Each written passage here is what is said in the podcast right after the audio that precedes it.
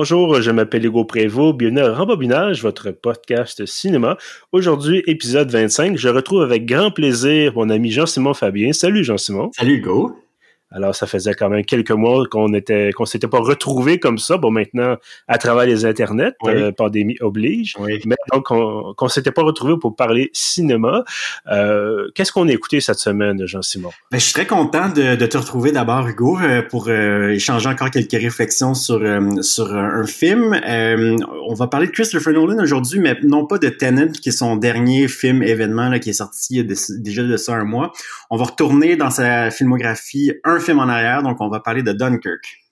Effectivement, Dunkirk sorti en 2017 qui parle, bon, bien entendu, euh, bon, en fait, je dis bien entendu parce que moi, je, bon, je, pense que je peux dire que je suis assez calé en histoire de Deuxième Guerre mondiale, mais euh, peut-être des gens qui connaissent moins l'événement. Euh, Dunkirk, c'est une ville en France, en fait, Dunkerque, euh, sur la côte, la côte atlantique, bon, en fait, sur la Manche, entre l'Angleterre et, et, la France. Et c'est dans cette ville-là qu'en 1940, les armées allemandes de, de l'Allemagne nazie, donc, ont pris au piège plusieurs centaines de milliers de soldats britanniques et français. Et euh, Dunkirk va parler notamment de cette d'abord de la résistance des soldats euh, face à la progression de l'armée allemande avec le fameux Blitz et euh, et donc ensuite cette évacuation là de soldats vers pour les ramener en Angleterre pour qu'ils puissent par la suite continuer le combat.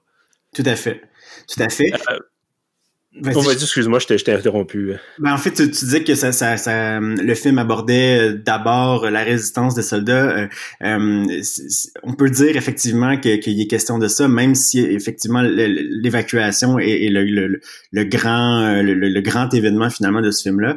Euh, et pourquoi on peut dire qu'il est un peu question de la résistance, c'est que le film se passe dans trois trames narratives différentes, dans trois temporalités différentes, parce qu'évidemment avec Christopher Nolan, il faut qu'on parle du temps parce que c'est pratiquement rendu un, personnage dans sa filmographie comme et c'est un point central dans chacun de ses films.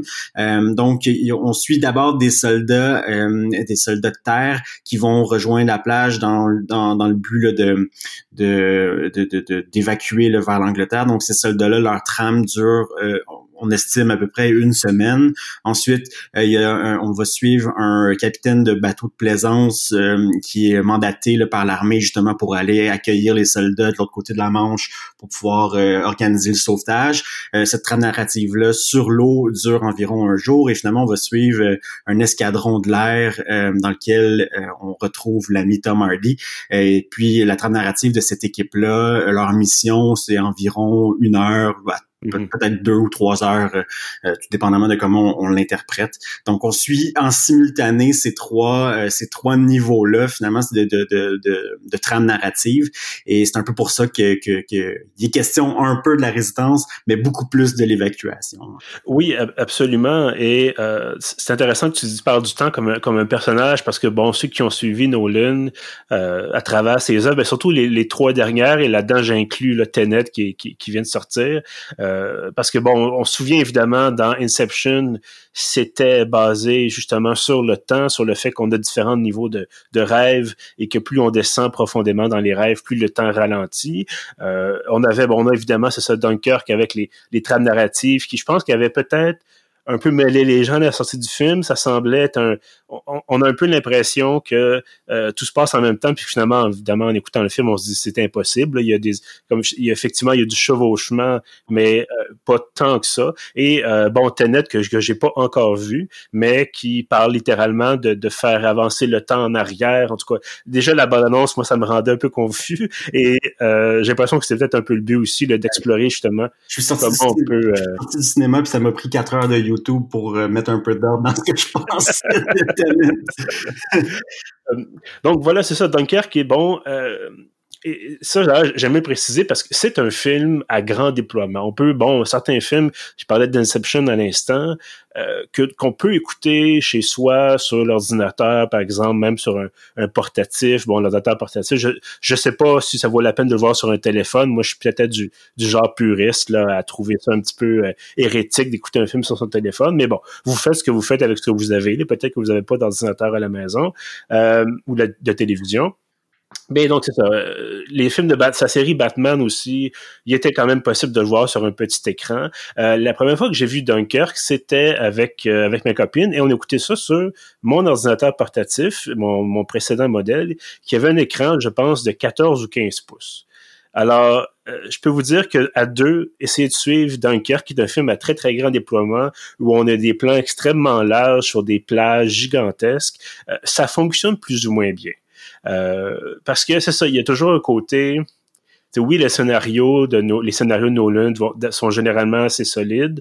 Euh, là, je pense que sans dire que le scénario est faible, le scénario est peut-être un peu moins présent et on s'appuie vraiment sur le visuel, on s'appuie sur les, comme je disais, les très très les très très grands plans euh, pour nous montrer à quel point il y a un côté à la fois très vaste et un côté extrêmement euh, humain et, serré, si on veut, quand on, passe justement d'un plan où, par exemple, on a les, les soldats qui font la queue dans le sable, et là, il y en a quasiment jusqu'à l'horizon, et tout de suite après, on a euh, un de nos personnages principaux qui, qui est coincé dans une, dans une épave, puis qui essaie de, de se battre pour survivre. On a tout ça ensemble et sur un petit écran 14-15 pouces, ça marche pas. Et, c'est vraiment important ce que, ce que tu mentionnes parce que ce, jeu de double perspective-là est, super important dans, dans, le film. Euh, puis j'ai pas tout à fait réalisé là, au, au moment là où j'ai terminé d'écouter le film, j'ai pas réalisé à quel point la, perspective du personnage euh, pour, pour vraiment nous faire euh, nous, nous, faire euh, nous imprégner de, de l'expérience de la guerre, cette perspective-là très très proche des personnages est super importante. Ça, ça, ça, ça rend Dunkirk, euh, ça, ça lui donne une dimension euh, pratiquement anxiogène ou tu sais bon il y a certains gens qui ont analysé le film qui disaient que c'était une perspective sur la peur. Euh, je pense que c'est peut-être un c'est peut-être un petit peu trop fort parce qu'on ressent pas toujours la peur du moins pas chez, chez, chacun des personnages mais on voit vraiment que dans un événement comme ça euh, les personnages prennent des décisions en vertu de, du très peu de paramètres qu'ils ont euh, on lutte pour sa survie justement euh, et puis euh, justement le jeu de la perspective est super important. Puis c'est d'autant plus euh, d'autant plus frappant que qu'on se rend compte que finalement les personnages on les connaît pas. On sait à peine leur nom. Il y a pratiquement pas de dialogue. Donc les personnages sont comme des espèces de de canevas pour nous nous, nous imaginer à la place des personnages. Donc, je pense que quand, puis là, j'ai fait un grand détour, mais je pense que quand on regarde le film sur un plus petit écran, j'ai l'impression qu'on on, peut moins justement rentrer dans ce que dans, dans ce que Christopher Nolan euh, dans, l'espèce d'état d'esprit qu'il veut qu'on atteigne justement en, se transposant nous-mêmes dans les situations dans lesquelles les personnages euh, sont. Oui, absolument. Puis bon, euh, donc quand je l'ai réécouté récemment, ces dernières semaines, justement, les scènes où il y avait la, plage, ben, j'avais l'impression d'avoir les pieds dans l'eau un peu. Bon, un peu la même chose qu'on est avec Tom Hardy, le, pilote de chasse. Euh, on, est dans, on est dans son cockpit, on sent l'avion qui vibre.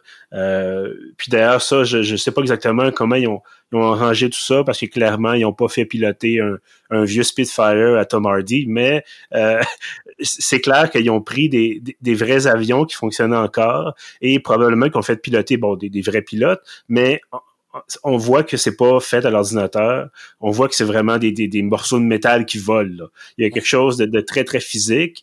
Euh, idem un peu pour les bateaux, quoique là, je pense qu'ils ont quand même un peu joué sur les, les codes. Ils vont quand même pas couler des, des, des destroyers de la Deuxième Guerre mondiale pour le plaisir de faire un film. Mais, euh, mais c'est ça, c'est vraiment très, très... Euh, si je peux prendre un exemple, tu parlais justement de la physicalité, tout ça, puis le fait d'être présent. Euh, on a une scène, puis on, on donnera pas tous les, spoilers du film parce que bon, ça fait quand même pas si longtemps que ça que c'est sorti. Euh, évidemment, si vous connaissez l'histoire de la Deuxième Guerre mondiale, vous comprendrez qu'il n'y a pas vraiment de, de, de parce que l'opération a quand même réussi, euh, l'opération d'évacuation, mais on a c'est ça, cette scène où notre personnage principal sur Terre euh, est avec un autre, là, et ils décident de, de, transporter une civière avec un blessé en se disant ils vont pouvoir monter à bord du bateau d'évacuation puis rentrer en Angleterre en dépassant tout le monde qui attend. Et on a, on a une partie de cette scène-là où ils se mettent à courir et il y a, il y a une espèce de grosse quantité d'écume qui a été projetée sur le rivage par par le vent, par la mer. Et là, je me dis, ok, clairement, ils sont pas dans un studio, évidemment, ils sont sur place, ils sont probablement, je, pense qu'ils vont tourner aux Pays-Bas aussi, là, entre autres. Mais donc, c'est ça, ils sont sur le bord de la mer et c'est, là, là, on est là. Euh, puis donc, j'avais l'impression, justement, c'est d'avoir, de sentir les embruns, sentir un peu les, le, sable mouillé, tout ça, puis me dire, on est dans les combats, on est on est dos à la mer littéralement. Puis justement, il y a cette impression de peut-être pas de peur panique, mais il y, a, un stress, il y a une tension qui est vraiment palpable. Ouais, on sent, on, que, leurs euh, leurs vêtements en laine sont lourds quand, quand, quand ils se promènent dans, la mer. On, sent que, que, tout est, est pesant, là, donc euh, vraiment pas. Euh, euh, comme un James Bond qui a toujours les, les, cheveux bien peignés dans une scène d'action. C'est tout, à fait à l'opposé de ça. Euh, et puis justement, c'est quelque chose qu'on sentait aussi euh, dans, dans 1917 de Sam Mendes qui est sorti l'an dernier. Donc un peu dans, dans le même dans le même état, de, ben pas d'état d'esprit, mais un peu la même volonté de la part du cinéaste d'être vraiment dans le, le POV, là, comme on dit, là, vraiment dans, dans l'expérience du, des personnages.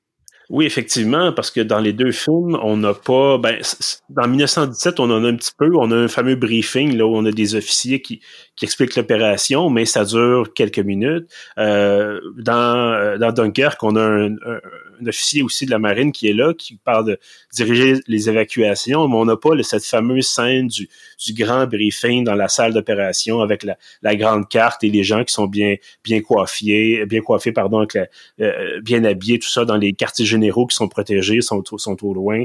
On est vraiment euh, dans, quand on, dit, on, le dit depuis le début dans, dans le human et euh, autre chose que je trouve intéressante de parallèle entre les deux films évidemment c'est pas la même guerre mais euh, on a ce côté anonymisant de l'ennemi parce que ça reste le même ennemi là. 1917 1940 c'était les Allemands euh, les deux fois. Et euh, là on voit c'est ça cet ennemi qu'on évidemment qu'on on, connaît leur identité et on sait que ce sont justement les premiers c'était le, le, l'Empire russe, puis bon, ensuite, ça a été l'Allemagne nazie, mais ça reste, bon, le même pays, ultimement.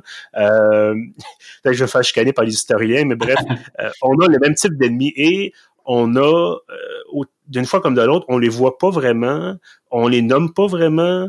Euh, dans Dunkerque, on dit l'ennemi. Euh, et je sais pas si c'était une figure de style.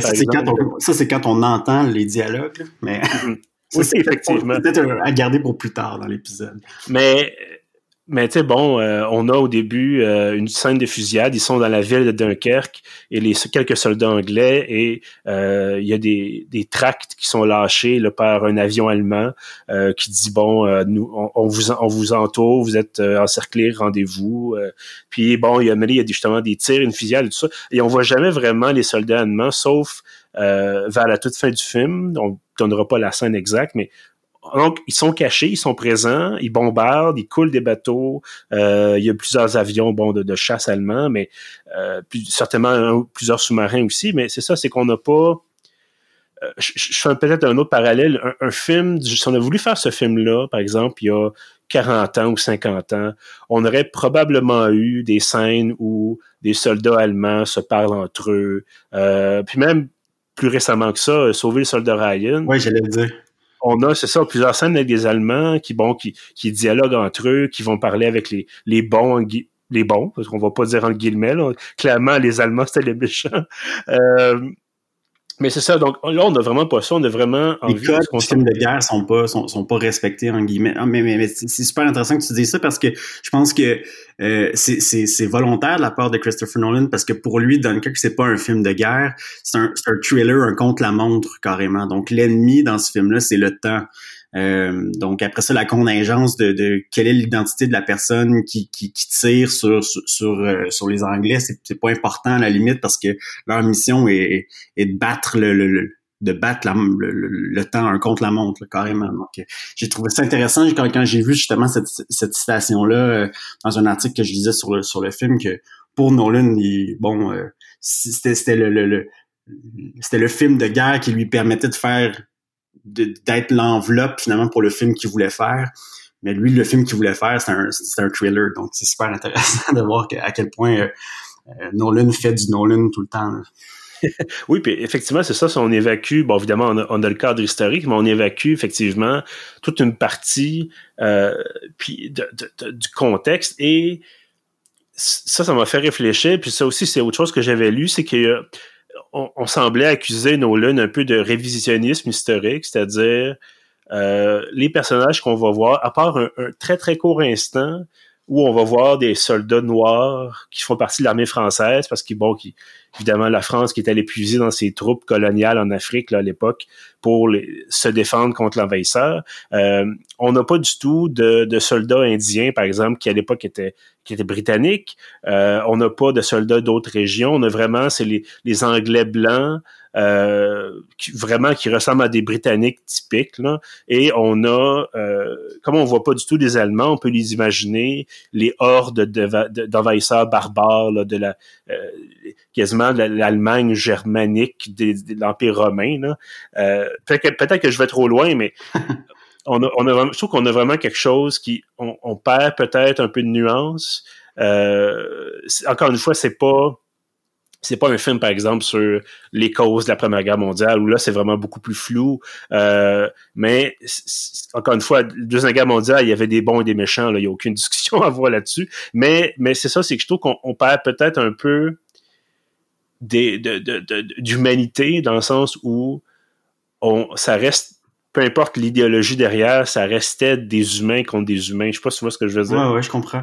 Mais je pense euh, que je pense que c'est pas vraiment une question qui, qui, qui, se pose, du moins pour Nolan, parce que mhm. il y a quand même des personnages qui on suit quand même grosso modo le cinq personnages ou six, mettons si on étire dans le film. Donc mettons deux pilotes de chasse euh, dans l'équipe euh, dans l'équipe du, du capitaine de, de navire de plaisance, disons qu'ils sont trois ou quatre puis, puis ensuite trois soldats là, qui, qui tentent de, s'échapper avec l'opération d'évacuation. Donc, je veux dire, la, perspective est tellement micro qu'après ça, la composition des armées, ça, passe tellement vite. Euh, quand on suit ces personnages-là, on est vraiment dans, on est vraiment, on, a l'impression qu'on pourrait leur souffler derrière l'oreille. on est vraiment avec eux, tout ça. Donc après ça, le big picture, ben c'est les, perspectives plus larges, c'est pour les, scènes de combat, c'est pour les, paysages. Fait que je sais pas trop jusqu'à quel point la, critique, la composition des armées ou quoi que ce soit euh, reflète euh, reflétait effectivement les, les, troupes de 1940, mais mais je pense que c'est c'est pas une question qui se pose au sens où euh, on suit nos personnages et, et puis justement le, le, but c'est d'essayer de comprendre dans, dans, quelle situation ils sont, et comment ils réagissent avec les éléments qui sont en mouvance constamment autour d'eux. Comment est-ce qu'ils luttent pour leur survie carrément? Une autre chose que, que je trouvais intéressante, euh, puis j'aimerais t'entendre là-dessus, c'est que oui, bon, on, a mentionné Tom Hardy, qu'on voit quand même pas mal durant le film, euh, mais il y a quand même beaucoup d'autres acteurs connus qui, étrangement, puis je pense qu'en même temps c'est une bonne chose, n'occupent pas nécessairement des rôles principaux, c'est-à-dire on a euh, Cillian Murphy qui joue un, justement un soldat évacué là, dont le bateau est écoulé, euh, qui est récupéré par nos, nos gens là, dans le bateau de plaisance. Euh, on a l'amiral, le, je sais pas si c'est un amiral, mais bref, l'officier de marine qui a un général ou quelconque. Ouais. Je me rappelle avoir vu dans quelques autres films, mais qui, qui est là, mais qui encore une fois l'action ne, ne porte pas sur lui. Euh, bon, je pense qu'il y a d'autres acteurs, là, Harry Styles que j'avais déjà vu, qui était bon, euh, qui est sur le bateau de plaisance, mais qui encore une fois est un peu effacé et tout ça. Non, euh, Harry Styles c'est un des, soldats de, de, de terre. Ah. Bon, ben écoute, j'ai confondu. Mais bref. Euh, mais ils se ressemblent quand même. Ils sont tous très jeunes. ben voilà. Puis c'est ça que je disais. Bon, tu sais, les, Britanniques typiques euh, se, ressemblent tous, ils n'ont pas de. euh, mais c'est ça, donc on a, on a tous ces, ces gens-là connus qui euh, jouent finalement des, des rôles moins, ben, moyens, pas dans le sens qu'ils sont pas bons, mais dans le sens que l'importance accordée à leur rôle est relativement euh, moins importante que moins grande que par exemple c'est ça notre, notre principal soldat de, de, terre ou bon évidemment euh, Tom Hardy. Euh, même Tom Hardy, on, le voit presque on le voit pratiquement pas parce que son casque d'aviateur avec son son masque d'oxygène donc ça pourrait être n'importe qui à la limite. Mais j'ai l'impression puis, puis ça peut-être que tu vas tu vas trouver tu vas trouver que je fais de l'acharnement mais j'ai vraiment l'impression que Christopher Nolan a vraiment voulu donner ce rôle là à Tom Hardy pour pour euh, revenir sur le, la mini controverse de, de, son Batman avec Bane. il s'est fait dire en, prévisionnement euh, grand public là, avec les publics qu'on n'entendait pas la voix de Bane, donc il a fallu qu'il le moduler la voix de, de Bane pour la sortie de son, son dernier Batman. Mm-hmm. Bane qui était interprété par Tom Hardy. Et puis là, bon, dans dans Dunkirk, il lui donne le, rôle d'un aviateur qui parle euh, avec un système radio des années 40, puis avec un masque d'oxygène de fortune, ou je sais pas trop. Donc je me dis, ah ça c'est Nolan qui, qui, est juste mal engueulé, ou je sais pas trop. ben écoute, ça reste un rôle, ça reste un, personnage intéressant, puis ça reste un personnage qui est tout à fait noble, puis on a vraiment... Euh, autant, par exemple, les, soldats de terre peuvent sembler être terrorisés, puis bon, avec raison, ils n'ont pas d'armes, ils n'ont pas de, protection, ils sont à découvert, puis ils se font bombarder, ou quand ils rentrent dans des bateaux, ben, ils descendent à fond de cale pour aller manger, puis ils sont, sont torpillés. Fait il y en a 99% des gens qui en réchappent pas parce que se sauver d'un bateau qui coule, ben j'imagine c'est extrêmement difficile. Euh, mais c'est ça, c'est que autant ces gens-là peuvent être terrorisés, autant euh, Tom Hardy et ses coéquipiers, on, ils s'en vont au travail finalement. On sent qu'ils sont stressés, mais euh, pour eux autres, c'est c'est leur mission. Ouais. et c'est la même chose un peu pour le, le, le, capitaine du navire de plaisance qui a perdu, je pense, déjà perdu un fils là, au début de la guerre. Euh, puis là, lui, c'est sa mission. Fait qu'il y a des histoires mais bon, euh, euh, il va sauver des soldats, justement, des soldats rescapés, tout ça. Puis il dit, OK, moi, je vais être dans le feu de l'action, euh, puis advienne que pourra, moi, je fais mon, mon devoir pour la patrie. Puis c'est assez, c'est effectivement typique, ce fameux flegme britannique. Euh, puis bon, ça, ça donne l'idée aussi, ça va avec l'idée que bon, les Britanniques étaient seuls pendant très longtemps là, face à face à Hitler à l'Ouest. Euh, ils se faisaient justement bombarder euh, régulièrement. Et là, c'est comme, oh non, on va tenir debout, on va, on va résister. Et c'est ça, c'est cette fameuse, ce fameux flingue, cette fameuse force intérieure britannique qui leur aura permis, bon, euh, entre autres, de, de, de, finalement éviter de tomber sous la, la, la, botte nazie et éventuellement aller libérer le, le, reste de l'Europe.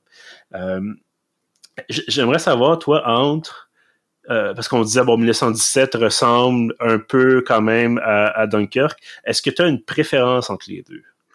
Ben, c'est dur à dire. Euh, je, trouve que Dunkirk est, plus difficile, du moins du point de vue du, euh, du de l'auditeur, du spectateur, au sens où il faut que tu fasses confiance à Nolan, parce que le film commence directement dans l'action. Puis il y a, y, a, y, y a, déjà là, ces, ces, coupures entre les différents niveaux de, de, de, narration qui est assez, ben, je dirais pas déconcertant, mais tu comprends pas où ça s'en va, tu comprends pas dans euh, t'es où dans l'histoire, tu as l'impression que le, le, scénario a été euh, a été découpé, là, que, que c'est un cadavre exquis de, de scénario, je sais pas trop, mais mais euh, mais donc je pense qu'il faut vraiment faire confiance euh, à Christopher Nolan pour qu'ensuite euh, les, les, les, trois niveaux narratifs vont se résoudre là dans un dans, un climax euh, vers la fin du film. Mais c'est pas clair au début que tu as tous les éléments en main ou tu vas les avoir d'ici la fin du film pour comprendre. Avec 1917 ben c'est un c'est un plan séquence un, ben disons il y en a combien? Je pense qu'il y en a huit finalement. Mais c'est ça reste que le, le, le film l'événement les péripéties durent la durée du film donc on va du point A, du point A au point B. Euh, et puis euh, c'est plus facile de s'engager dans, dans la mission, euh, puis de comprendre où on s'en va et c'est quoi les enjeux. Ensuite, lequel est le meilleur? Je, je, vais t'avouer que la scène dans 1917 où l'espèce de village est et euh, incendié par les Allemands. Euh, juste visuellement, c'était, tellement euh, incroyable. Sam Mendes a, vraiment fait un travail incroyable avec ce film-là. Fait que peut-être visuellement, j'ai préféré 1917, mais je suis pas sûr. Je suis pas sûr. Ben, j'aurais tendance à, être d'accord avec toi. je trouverais peut-être que 1917 était, à un moment donné, ça devient trop. Sais, il échappe à, je sais pas combien de fois à la mort. Euh, il surmonte des obstacles qui semblent insurmontables de euh, à première vue. Bon, puis évidemment, on peut toujours dire c'est des soldats héroïques puis tout ça, mais à connaître le, avoir en tête le nombre de gens morts pendant la Première Guerre mondiale, puis justement des gens qui étaient envoyés à la boucherie euh, sur le sur la ligne de front, dans les tranchées, tout ça. Et là, il y a soudainement ces deux types-là qui réussissent euh, bon, euh, atteindre leur objectif. Puis la scène finale où on a vu ça dans la bande-annonce, là où il court devant la tranchée sous les tirs d'artillerie. évidemment, il n'est jamais touché par quoi que ce soit. c'était niaiseux, mais. C'était niaiseux. Euh, on mais bon, il n'a pas couru de l'autre bord? ben voilà. Mais c'est ça. C'est un film, un film de guerre, un film d'action. puis il faut un film d'action de, de guerre de Première Guerre mondiale qui serait réaliste. on passerait deux heures dans une tranchée avec des rats puis de la boue, puis finalement sortirait de la tranchée pour mourir tout de suite. Euh, donc, ça reste ça, ça reste un film de grand public. Euh, même chose pour, pour Dunkerque, mais effectivement, cette structure narrative-là, cette structure temporelle-là, même à la deuxième écoute, je te dirais, moi, je, évidemment, on, sait un peu plus ce qui se passe, mais euh, on sentait que c'était davantage peut-être un exercice de style autant Mendes peut avoir fait un exercice de style avec ses, plans séquences, autant là, Nolan joue avec justement ces fameux codes temporels et on sent que lui s'amuse et que lui, dans la salle pour voir les rushs ou peut-être en, post-production, il, il, devait avoir un fun fou. Euh, mais c'est ça, je peux comprendre. Puis bon, tu sais, on, peut parler autant qu'on veut de, de, de, peut-être de difficultés d'accès et tout ça, mais reste pas moins que euh, semble-t-il que c'est le film de Deuxième Guerre mondiale qui a le plus euh, qui a le mieux marché, pardon, au box-office. Oui, j'ai lu ça aussi, ça m'a étonné parce que Saving Private Ryan, ça a quand même été quelque chose, là, mais. Mm-hmm. Ben peut-être que bon, je sais pas s'ils ont ajusté pour l'inflation, probablement que oui. Euh, J'ai pas fouillé là savoir combien il fait d'argent par rapport à, Tom Hanks et ses, euh, et ses compagnons d'armes. Euh, et bref. Encore un film où Matt Damon se fait secourir. oui. Le premier de longue séquence. voilà. Euh, mais ce que, ce que, je veux dire, c'est que euh, j'ai l'impression aussi qu'évidemment, Nolan a sa réputation depuis Batman, euh, avec justement Inception. Euh, les gens lui font confiance. Et euh, contrairement, par exemple, à Ridley Scott, qui a cumulé les, les horreurs depuis quelques années, euh, Christopher Nolan ne s'est pas trompé encore. Il ne s'est pas encore, en tout cas, à mon avis. Non, je suis euh, et même si, bon, même si son, dernier Batman était, moins bon, je te dirais, que, que son deuxième, mais bon, Heath Ledger étant Heath Ledger, euh, et qui n'est plus, malheureusement. C'est peut-être ça aussi qui explique la chose. Euh, donc, écoute, je pense que les deux films sont, sont très bons, les deux. c'est des films intéressants sur sur la, sur la guerre, des choses, bon, justement, on a souvent des films tellement classiques sur la guerre avec des codes, on en parlait tout à l'heure, des codes rigides. Ouais, tu parlais euh, du, fameux briefing, là, qui est avec le général et tous les subalternes. Euh, effectivement, on n'est on pas là-dedans. On est dans, on est peut-être avec 1917, on, on, entre dans la nouvelle ère de, de des films de guerre. Euh, quoi qu'on a eu par le passé des, drames de guerre, euh, je pense à Black Hawk Down qui était vraiment plus sur le sur, euh, qui était filmé vraiment en mode POV sur le, caractère traumatisant de la guerre, mais reste que dans, vraiment dans le cas de Dunkirk puis 1917, on est dans des des exercices de style qui justement rendent le film de guerre vraiment différent puis l'amènent à un autre niveau. Ben, je pense surtout que les films de guerre mondiale étaient coincés dans cette vision héroïque du valeureux combattant, euh, contrairement, tu parlais de Black Hawk Down, puis effectivement, ça a presque fait 20 ans, ça, plus, plus même. Euh, mais c'est ça, tout, ce qui est guerre, tout ce qui est intervention post-deuxième guerre mondiale, bon, évidemment, les films sur le Vietnam, on n'en parlera pas, là, mais euh, les films, bon, euh, Jarhead sur la guerre en Irak, là, il y a, récemment, il y a eu The Outpost sur la guerre en Afghanistan, tous ces films-là, justement, où les, enjeux sont moins clairs, les gagnants sont moins clairs, des fois, même, il n'y a pas de gagnant du tout en Afghanistan, notamment. Donc, même Black Hawk Down, je veux dire, ça n'a pas, marché, leur affaire, leur opération euh, intervention. Donc, quand effectivement les Américains ou en tout cas ou les Britanniques sont pas les grands gagnants, quand il n'y a pas vraiment un, euh, gagnant clair, comme je disais, on sent qu'effectivement les scénaristes, les réalisateurs surtout, ont envie d'être plus près, d'être plus humains, d'être plus dans le dans le gritty. Euh, puis c'est intéressant parce que sinon ça, ça pourrait être ça pourrait être ennuyant. On a vraiment, on, explore vraiment, c'est ça, une facette de l'humanité qu'on connaît moins. Euh, puis ça, ça, ça gâche peut-être, heureusement d'ailleurs, cette image du, du parfait bon petit soldat là, qui, qui n'a peur de rien. Ouais. Euh, en terminant, écoute, Jean-Simon, est-ce que tu recommandes Dunkerque? Oui, c'est un film que je recommande. Je, pense que malheureusement, on n'aura pas l'opportunité de le revoir sur un grand écran. Peut-être euh, solliciter euh, quand les règles de, de distanciation euh, ou de confinement le, seront levées, qu'on pourra revoir des amis. Peut-être que vous pourrez faire un appel à tous pour trouver un, ami qui a une grosse télé pour vivre cette expérience-là. mais c'est un film qui est à recommander. Par contre, petit bémol euh, bon, j'ai parlé euh, rapidement du caractère un peu mal engueulé de, Christopher Nolan. C'est quelque chose que, que, que, je ne connais pas. J'ai pas d'informations là-dessus. C'est moi qui présume. Euh, mais tu sais, son, son acharnement à, faire le moins appel possible au, CGI, son, son, son amour pour les caméras IMAX, tout ça, et sa, sa nouvelle sa nouvelle manie là, de de mettre les dialogues assez loin dans le dans le mix sonore. Là. Disons que ça, ça, ça, ça, ça, va commencer à m'agacer s'il continue euh, s'il continue dans ce sens-là avec les dialogues. Ok, dans Dunkirk, il y en a pas beaucoup, c'est pas grave. Euh, le contexte historique, on peut le lire sur Wikipédia ou quoi que ce soit, mais reste que c'est important dans un film de bien comprendre quels, quels sont les enjeux et, comme de comprendre justement les interactions entre les, personnages. Euh, puis j'ai trouvé ça quand même un petit peu un petit peu dommage que ça soit euh, que ça soit encore une fois le, le, cas euh, dans, un film de Christopher Nolan. Ça l'était dans dans dans Interstellar, c'est encore pire dans Tenant. Donc donc malheureusement, il y, a, il y, a, toujours ça qui est un petit peu en arrière-plan.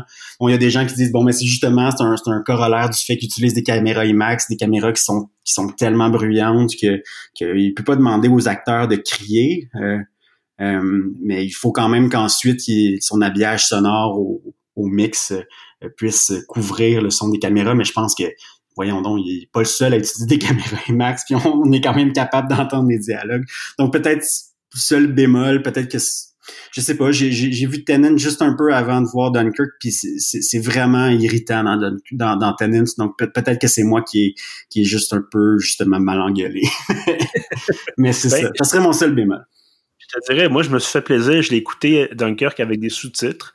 Euh, aussi souvent que je peux le faire, d'ailleurs, je le fais. Là, pas, pas parce que je suis dur d'oreille, mais parce qu'effectivement, des fois, il y a des films où on entend moins bien ce qui se dit. Et euh, souvent, je trouve ça il y a des accents très, très prononcés, puis on a un peu plus de misère à comprendre. et euh, puis là, je me dis, bon, ben, je, vais peut-être comprendre 95% de l'action du film ou des dialogues, mais j'aimerais savoir 100%. Donc, euh, je, vais le plus souvent possible, si je peux le faire, je vais afficher les sous-titres.